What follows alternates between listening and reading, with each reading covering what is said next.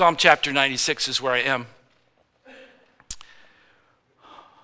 Oh Lord, our God, how magnificent, how wonderful is your name. Above all else, we sang it, but above all else, we want you to know that you are worthy, but we need to be convinced of it ourselves, that you are worthy, worthy of anything above and beyond. Anything that we could ever have in our hands would just be a toy compared to the greatness of who you are.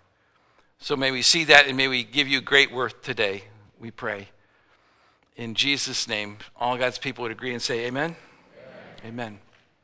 So on any given Saturday morning, you could get up and turn on your TV and turn on a show where someone has a rocking chair or a clock, and they pull it out of their attic. May have been there for years, may have been given to them by grandma, and they threw a blanket over it, put it in the attic. Then they bring it to a road show, and they get on TV with it, and an appraiser tips that rocker over or handles that clock and says, you see that engraving, and that's not in English, that's in German or French, or that's something else. And so they begin to tell you the story behind what you're holding in your hand, and you realize what you have in your hand is not something that's worth $20 or even $200. It may be worth several thousand dollars. It's actually a collector's item.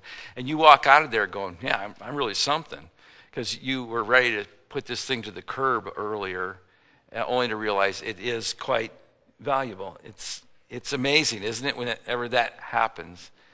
And it's the idea of what's the worth of something. That's what I want to talk with you about. I want you to wonder with me for a while at the worth of God himself.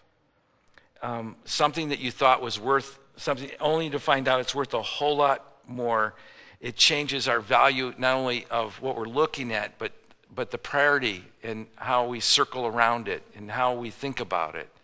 Psalm chapter 96. I want to just break this down with you, and you can take some notes. I'm going to give you some notes later, but my notes don't matter. What matters is what God says to you in the moment. Psalm 96. Sing to the Lord a new song. Get that, sing. Sing to the Lord, all the earth. This is for all the earth to sing. And if right now you're saying, I'm not very musical. Well, that's what heaven is. So practice now.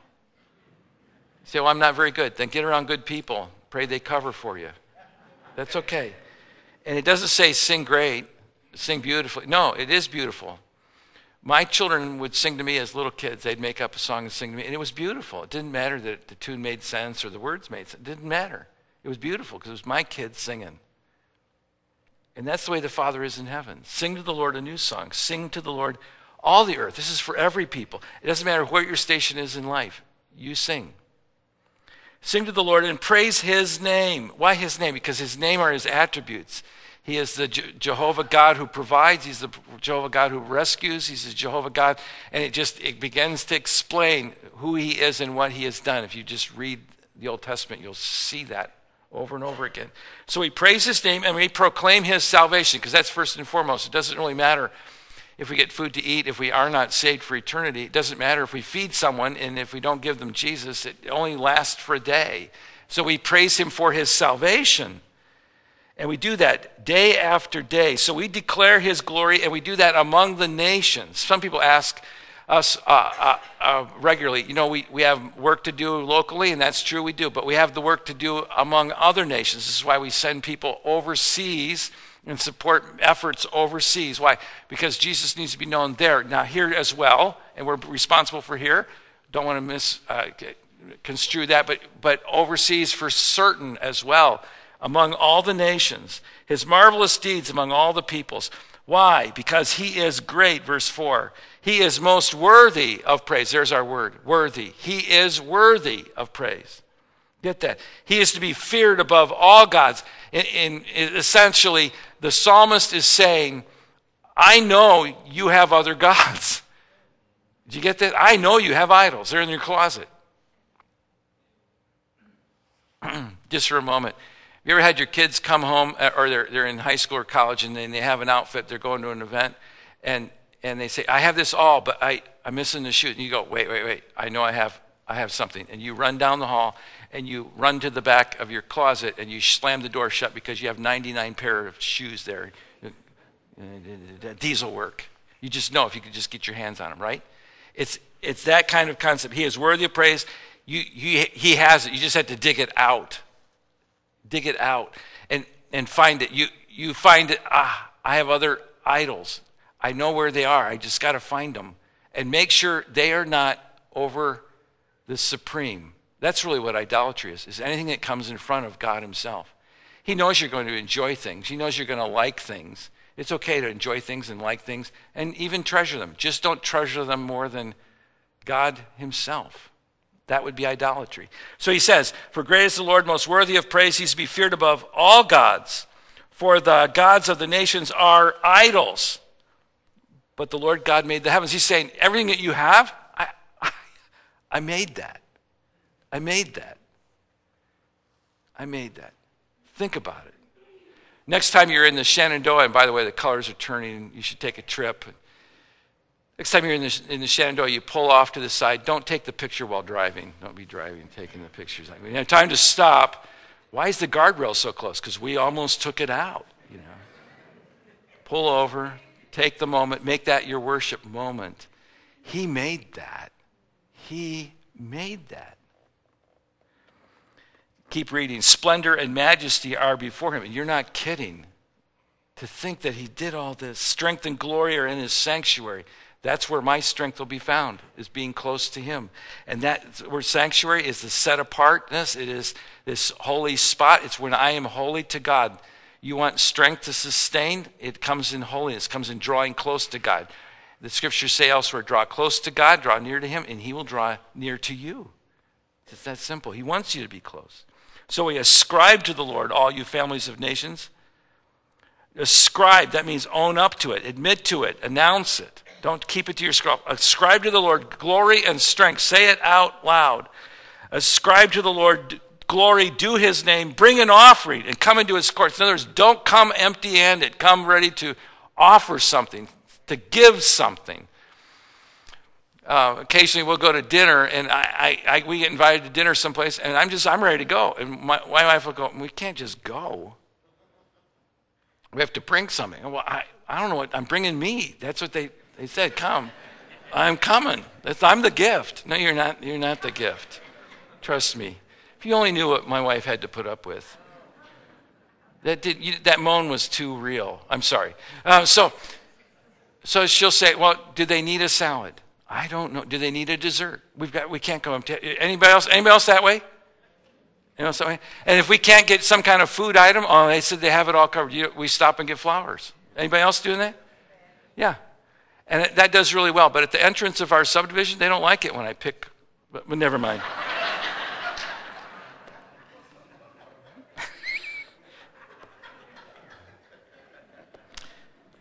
Once in the 8th grade, always in the 8th grade. Ascribe to the Lord the glory, do his name, bring an offering. Don't come empty-handed. Come ready to give something to God. Worship the Lord in the splendor of his holiness. There it is again, sanctuary earlier, holiness later. You draw close to God, he will purify you. If you're having trouble with sin, recurring sin in your life, draw closer to God. Don't focus on the sin, focus on enjoying God. The sin will take its smaller position. When you realize it's just nothing, it's just a toy compared to the glory of being with the Father. So then we tremble before him, all the earth. It was A.W. Tozer, a great writer from a generation ago, who called worship the missing jewel. Isn't that cool? It's the missing jewel of the modern church. We're in a society that knows programming and relationships, and those are all necessary, but somehow worship, the worthiness of God, the awesomeness of God gets past us. David Jeremiah, favorite radio pastor of mine, has written it this way.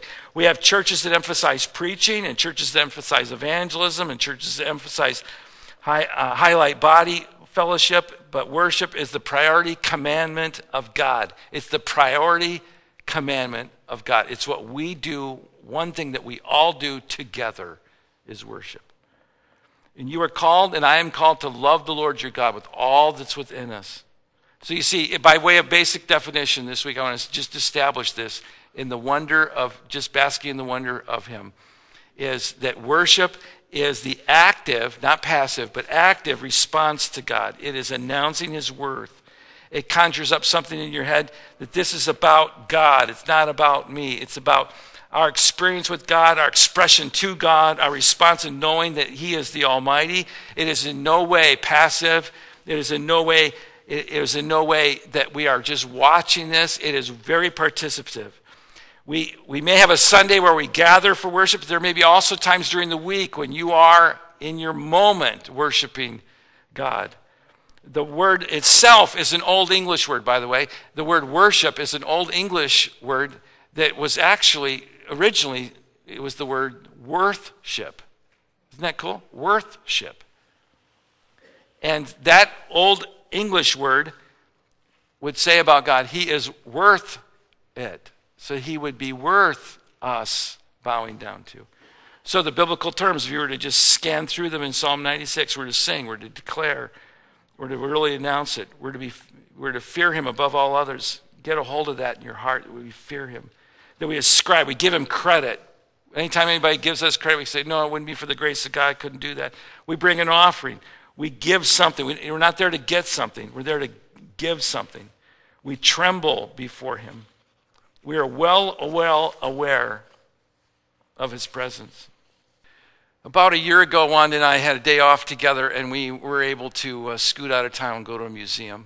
This museum had a fine arts display that we wanted to see. It was an artist who was really good at his craft, great designer.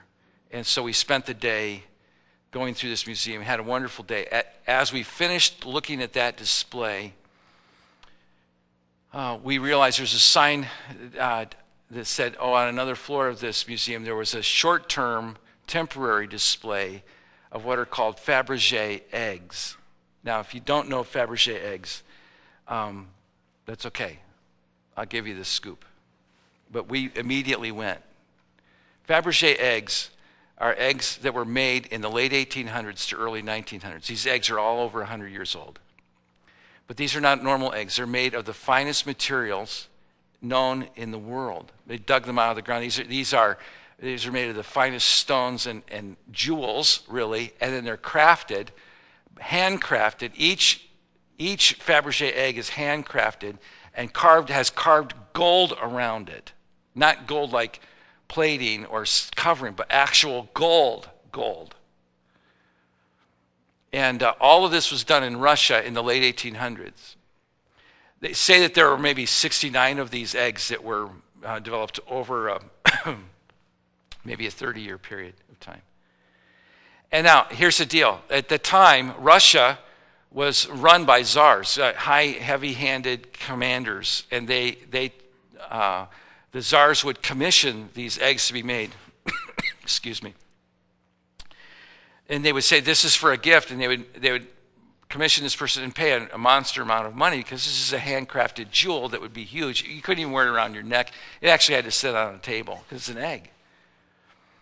And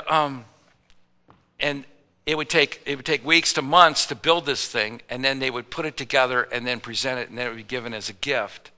And then that would be given. And these things are priceless in a lot of ways. Now, they've been able to find, I think, around 55, 56, 57 of them, but 40-some for sure. Some of them they're not really sure, and some they just think are totally lost today. But the ones that they have, they gathered and put on display. And so when we went into the museum, we went in, and they had gutted this section of the museum for the Fabergé display. You have to understand, all the walls were retreated. The carpet was all brand new. Lighting had all changed. The cases in which held the eggs, this particular egg is the one I took that picture myself. In the case, all the lights come down. So when you walk in, you become part of this, in a human sort of a way, the awesome moment. They've set the lighting, the mood, the air, everything about it. Security, obviously, of course, is that way. So you can't do much. You're not moving fast. Everybody's moving slowly. It's soft speaking. It is kind of a holy moment in a human way. It's an awesome moment. Now, understand too, not only these eggs, some estimates say each egg is worth $2 million. The problem with it is anytime they put them on the market, before it even goes to sale, the price will jump in a cluster of eggs. Like a few years ago, a cluster of eggs of 10 eggs went on the market, and a guy from Russia bought them, all of them, for $100 million. $100 million. So in some ways, you can't even put a number on, and he would have gone higher if anybody else had bid. You understand? I need to be friends with that guy. But anyway, that's a lot of money, isn't it? I mean, and so to think that these are priceless, they really are in a lot of ways, because there's no end to the bid that might happen with these eggs. Now, to my surprise, what happened was in the museum as well, when they redecked the walls and refinished everything, they knew people would be walking through, they might get tired, so they built in some niches into the walls of some cushioned benches. And to my surprise, what I found was people were right beside these eggs, but they were doing other things, sitting down at the benches. I was astounded, because 4 feet away from a priceless jewel is a kid playing a computer game. How could he be doing that? I don't know. But he learned well from what may have been his dad, who's responding to email. And he's like 4 feet away from some of the most expensive real estate in all of the world, some of the most expensive jewelry. But it's more than just expense in, get this, people, you have to get the context of the Fabergé egg, because this is the late 1800s. This is the start of the Industrial Revolution in the United States. This is the turn into 1900. We don't even have aircraft yet. Orville Wilbur Wright are still just inventing the airplane when these eggs are being built. And the czars are leading, and the czars are going down. These eggs, if they could talk, would tell you about the move of Russia to become a communist, socialistic country. We know today it's the Soviet Union then for years, where hundreds of millions of people would be under the strong arm of socialism, away from the czar. But understand the context of this. These are the days of Lenin. You get this? So in some ways, it is priceless for its materials. It's priceless for its craftsmanship in dollars and cents. It's priceless in the story it would tell because of the history that it has known. And sitting about 4 feet away is a kid playing a computer game. How could this be? How could it be that the adult who should know better is replying to office email? But then it occurred to me, we do that in worship. We get close to this magnificent jewel, the awesomeness of God, and we opt to play a computer game or finish up connecting or make our list, or whatever it is that we think is maybe more important, or that we can somehow multitask. And it goes in the face of Psalm 96, where we are to be taken in the worth of who he is. He built the mountains, its majesty, its splendor. It is awesome. And we reduce it somehow to, oh yeah, I've been there, done that, seen that. I'll play my game again. I say that to you to say, and I'm not pointing a finger at any one of us.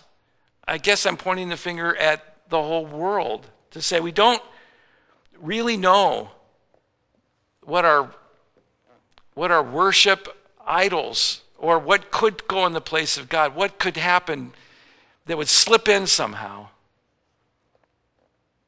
And that may be where we need to jump to. Because, you see, worship is not just casual chatter, a take-it-or-leave-it attitude. It's not just mumbling some prayers passively, or watching other people sing while we stand there and wait for it to be over, or we enjoy the song but we don't really jump in on it, or we listen to the prayer but it doesn't become our prayer. We hear the words of the Lord, or we take the communion, but it's kind of just going through the motions. And it's distant. It's more observing than it is participating.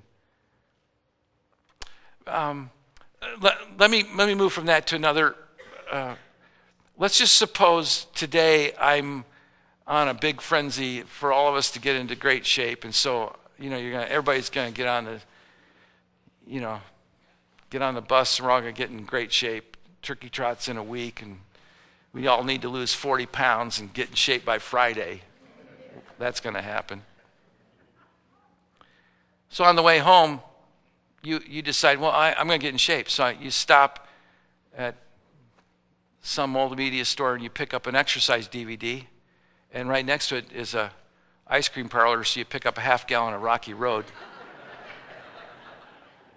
And you go home and you watch the DVD while you're eating Rocky Road ice cream, and you say, that DVD doesn't work. I didn't lose anything. I saw most of it, except when my head was down inside the box. I missed little parts down at the bottom. Why doesn't it work? It's because you didn't participate with the video. You understand the difference? So when the psalmist says, come and sing a new song, he doesn't mean come and watch or come and, or whatever, fill in the blank. It means come and sing a new song and praise him and bring an offering and let your heart be broken over your idols. Recognize them. And we all have them. And they creep in, don't they? I wrote down some idols. You could get a few of your own. Consumerism, it's what's in it for me kind of worship. I just saw that, I think one of the staffers just posted it last week. I didn't get much out of worship. Someone told Francis Chan, a pastor from the West Coast, I didn't get much out of worship. He said, good, because it wasn't about you. It was about God. Yeah, have a nice day. Only Francis could get away with that. Or pride, dethroning ourselves. And you have to do that repetitiously. You have to do that because we want to crawl back up on the throne. You get this? We want to be first. We want to be the best. We want to be. And pride will get in the way. We can easily fool ourselves. We can fool ourselves into thinking that we're humble. I am so humble today. I was just telling people the other day about how humble I was. There's just something wrong with that. Or that we're in spectatorism, which I just talked about. That we watch worship, but we watch it like observers from the outside. Or that there's some kind of tradition involved. It's not worship unless we do it this way, or unless we sing at this song. And you know, there are a lot of great songs. I love the doxology, for instance. Praise God from whom all blessings flow. Praise him above all creatures here below. I love that song, but we don't have to sing it every week. Some churches do. Great for them. Great for them. We don't. Good for us. It's okay. But you don't have to have the tradition. It doesn't, you see, because in fact, if you read the stories of Jesus, when he's slamming people, sometimes it's not something. Most of the time, not some, not most. Like every time, it's your stinking tradition. You would opt for that rather than the reality of God. You'd rather have the, and it's expectation. It's a stubbornness. I want it my way. And that's exactly what God is saying. No, I'm not going to do it that way. It's anything that gets in first place over God. Anything. That's the idol. It becomes, in the Old Testament, it becomes just right down, the golden calf. Look it up this week. You call it out. Call it out for what it is. It's an idol. I want it. I want it this way. It's got to be that way, or it isn't the real deal. Instead, what I want us to do is just be lost in the wonder of who he is. He declares his worth. And we say it all the time. Oh, he worships his money. Don't we do that? She worships her work. They worship their kids. And you know what? Whatever gets first place is what you worship. It's what you worship. In turn, when we turn to God and he becomes first, we realize Psalm 145. Great is the Lord. He is most worthy of praise. His greatness no one can fathom. You can't get your head around it. Psalm 65, the whole earth is filled with awe of his wonders. Where morning dawns, the evening fades. You call for songs of joy. So, he is worthy. He is absolutely worthy. So we will sing it, we will say it, we will believe it in our hearts. And you know what? And there are moments, and we'll talk about this in the series later. There are moments when you don't believe it, and you have to say it, sing it, pray it until you do. And I'm going to come back to this. This is a cardinal sin of mine because I grew up in the church. And I sang I Love Jesus, and down in my heart I went, just sort of. Because I loved other stuff more. But I couldn't even be honest enough with myself. Do you get that? Be honest with yourself to actually mean the words. And you're saying, well, then I can't sing. No, you sing it and ask God to change your heart in it. And that's when you connect in worship. That's when you come to the living reality of who God is in your life. Well, I want to close, but I don't want to close with prayer like I normally do. I'm going to close this morning by us reading Psalm 100 together. But we're not going to read it together and do it half-heartedly or anything else. So what I'm going to do, I'm going to give you a moment of silence, and you're going to read it to yourself quietly, and you're going to practice reading it. And then you're going to pick your favorite verse in the passage. You reading it? Read it through. Oh, it's good. Shout for joy to the Lord. Worship the Lord. Giving you time just to read that. How many of you say, oh yeah, verse 1's my favorite? Yeah, a couple of you. How many of you say verse 2, worship the Lord with gladness? Yeah. Verse 3, how many of you are, oh yeah, know that the Lord is God. Verse 4, enter his gates with thanksgiving, into his courts with praise. How many verse 5? Yep. Okay, how many in verse 5? It has to be everybody else, because you didn't do it in the first 4. You think I'm not counting heads, but I am. Now I want to read this together, and I want us to read it like we're reading it for the first time, but I want us to read it like we are the children of Israel, and we are God's people, because that's what we are as believers in Jesus. We're not Israelis or Jewish or anything else close to that, but we are God's people, and so we're going to stand, and we're going to say it together with faith. Let's stand together, shall we?